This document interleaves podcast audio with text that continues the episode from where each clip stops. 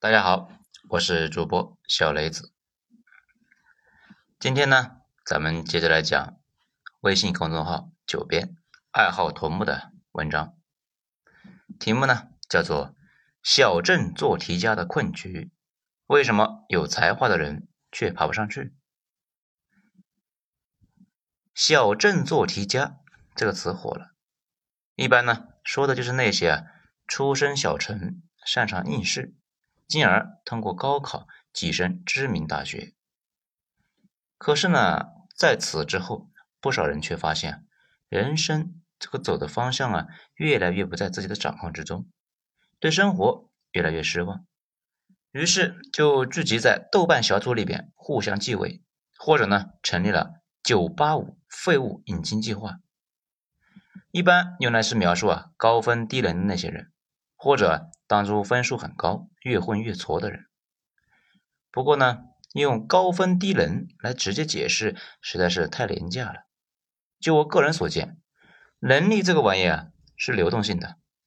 太多人30多岁也是一文不值，然后突然间那就牛逼的不行了。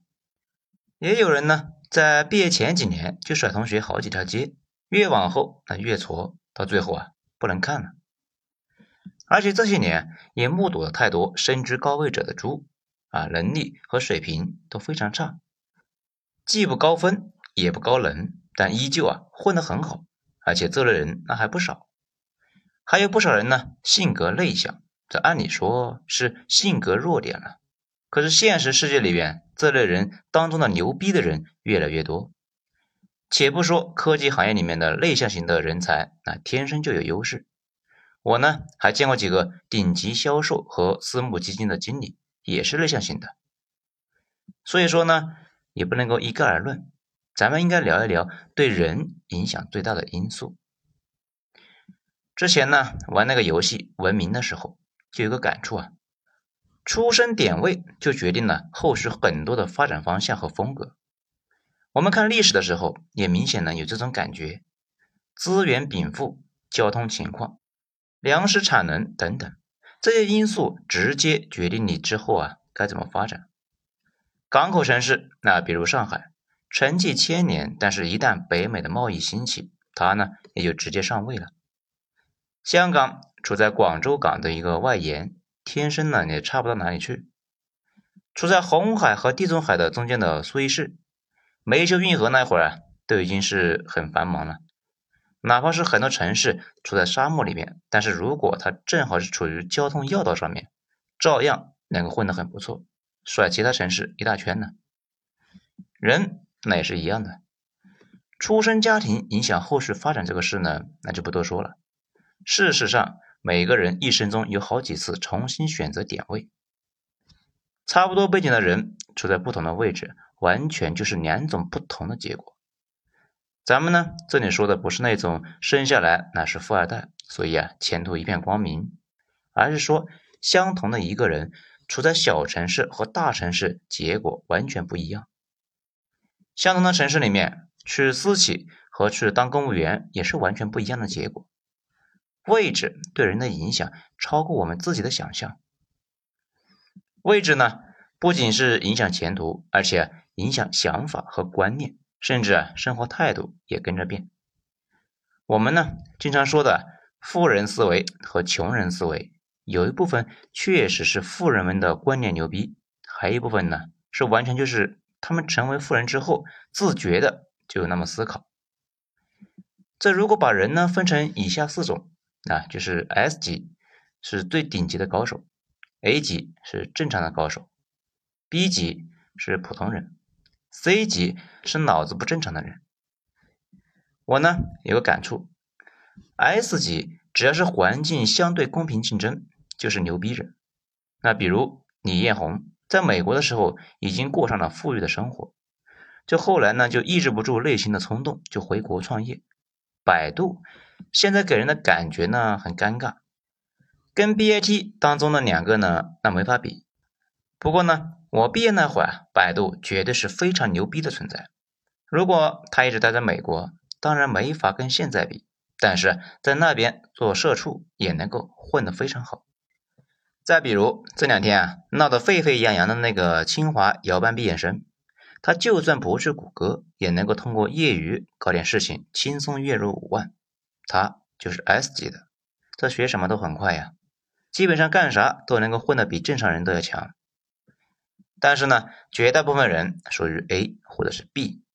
而呢 A 和 B 是相互转换的，因为这两种人之间的差距呢并不大。一个正常人被安排到一个高挑战、高压力的环境当中，不断的被指派舒适区以外的工作，这持续几个月呢不会很明显，如果持续几年能够顶得住的话，这个人就会强悍的难以想象。有些人才智平庸，但是考上了985，也是在高中阶段找对办法，稍微呢推一下，潜力爆发， B 变成了 A。 相反呢，如果一个人本来就很牛逼，名校毕业，那各项成绩好的不得了，前途无量，毕业之后被安排天天去填表格，那打扫卫生，如果他自己啊不想着改变，几年下来也只能算一个填表达人。咱们再举个例子，如果一个孩子大学英语8级，这毕业之后呢再也没怎么用，那不要怀疑，10来年之后跟个高中生那也差不多。而一个连普通话都说不利索的福建人跑到国外呢10来年，如果他不是躲在唐人街或者是法拉盛，那不出来，他的英语水平要完爆当初的8级高手。相比于大学，环境对人的塑造更持久，更有决定性，而且呢是环境改变人的思维，思维会进一步的改变境遇，反过来再改变思维。我当年呢入职我们公司的时候，碰到一哥们，他北航毕业之后回到老家，进入了当地的联通。在当时呢，这个选择还是让人很羡慕的，毕竟呢从此那是有编制了。不过此后的几年，那就跟一场噩梦似的，公司的利润在下降，部门里的人呢为了一丁点的肉丝抢的是死去活来，一个小部门5个人还分成了3派，3年之间工资那不但没涨，那还在降。最后忍无可忍，30岁终于是决定北漂。这用他自己的话呢，其实反正生活不可能更糟糕了呀，那为什么不冒一步险呢？这相比较而言，北上深的天花板那是直插天际啊，大家就没有空在窝里斗，每个人都活在极度的焦虑当中。这就像每年都要高考一样，不断往出榨自己的潜力。但是这个地方呢又是一个圈接着一个圈，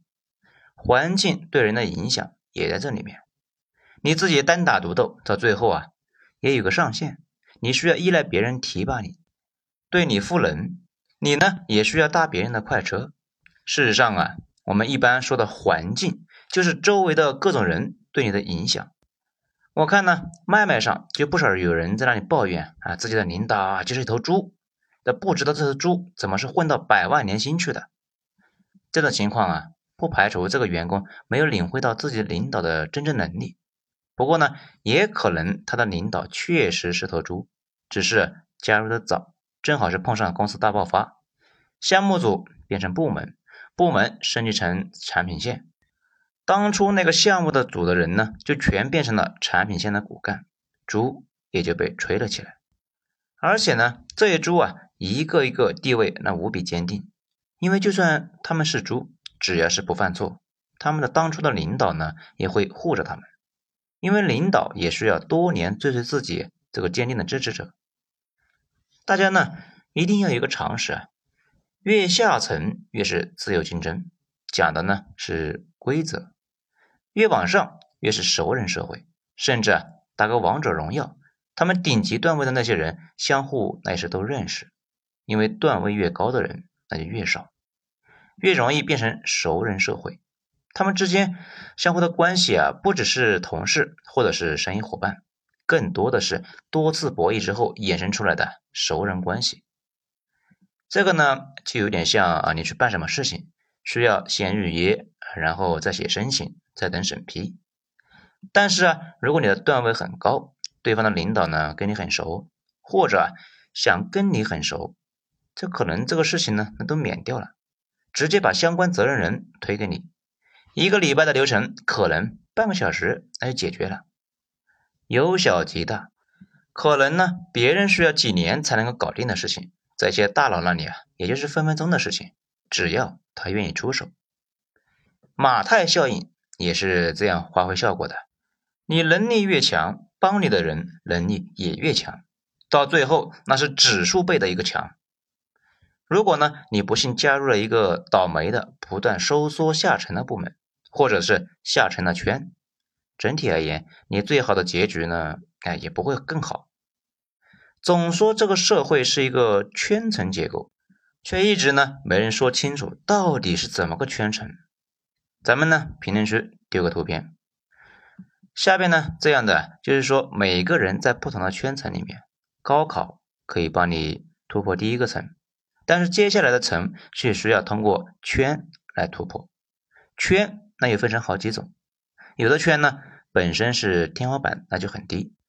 它的上限都没法破层，那更别说带着你突破了。这个图呢就是典型的圈层结构，每个人既在圈里边又在层外面，有的圈是跨层的，有的圈这个上限却很低。个人奋斗往往是在这些圈里面，这才有意义，或者说这些圈层能够放大你的努力。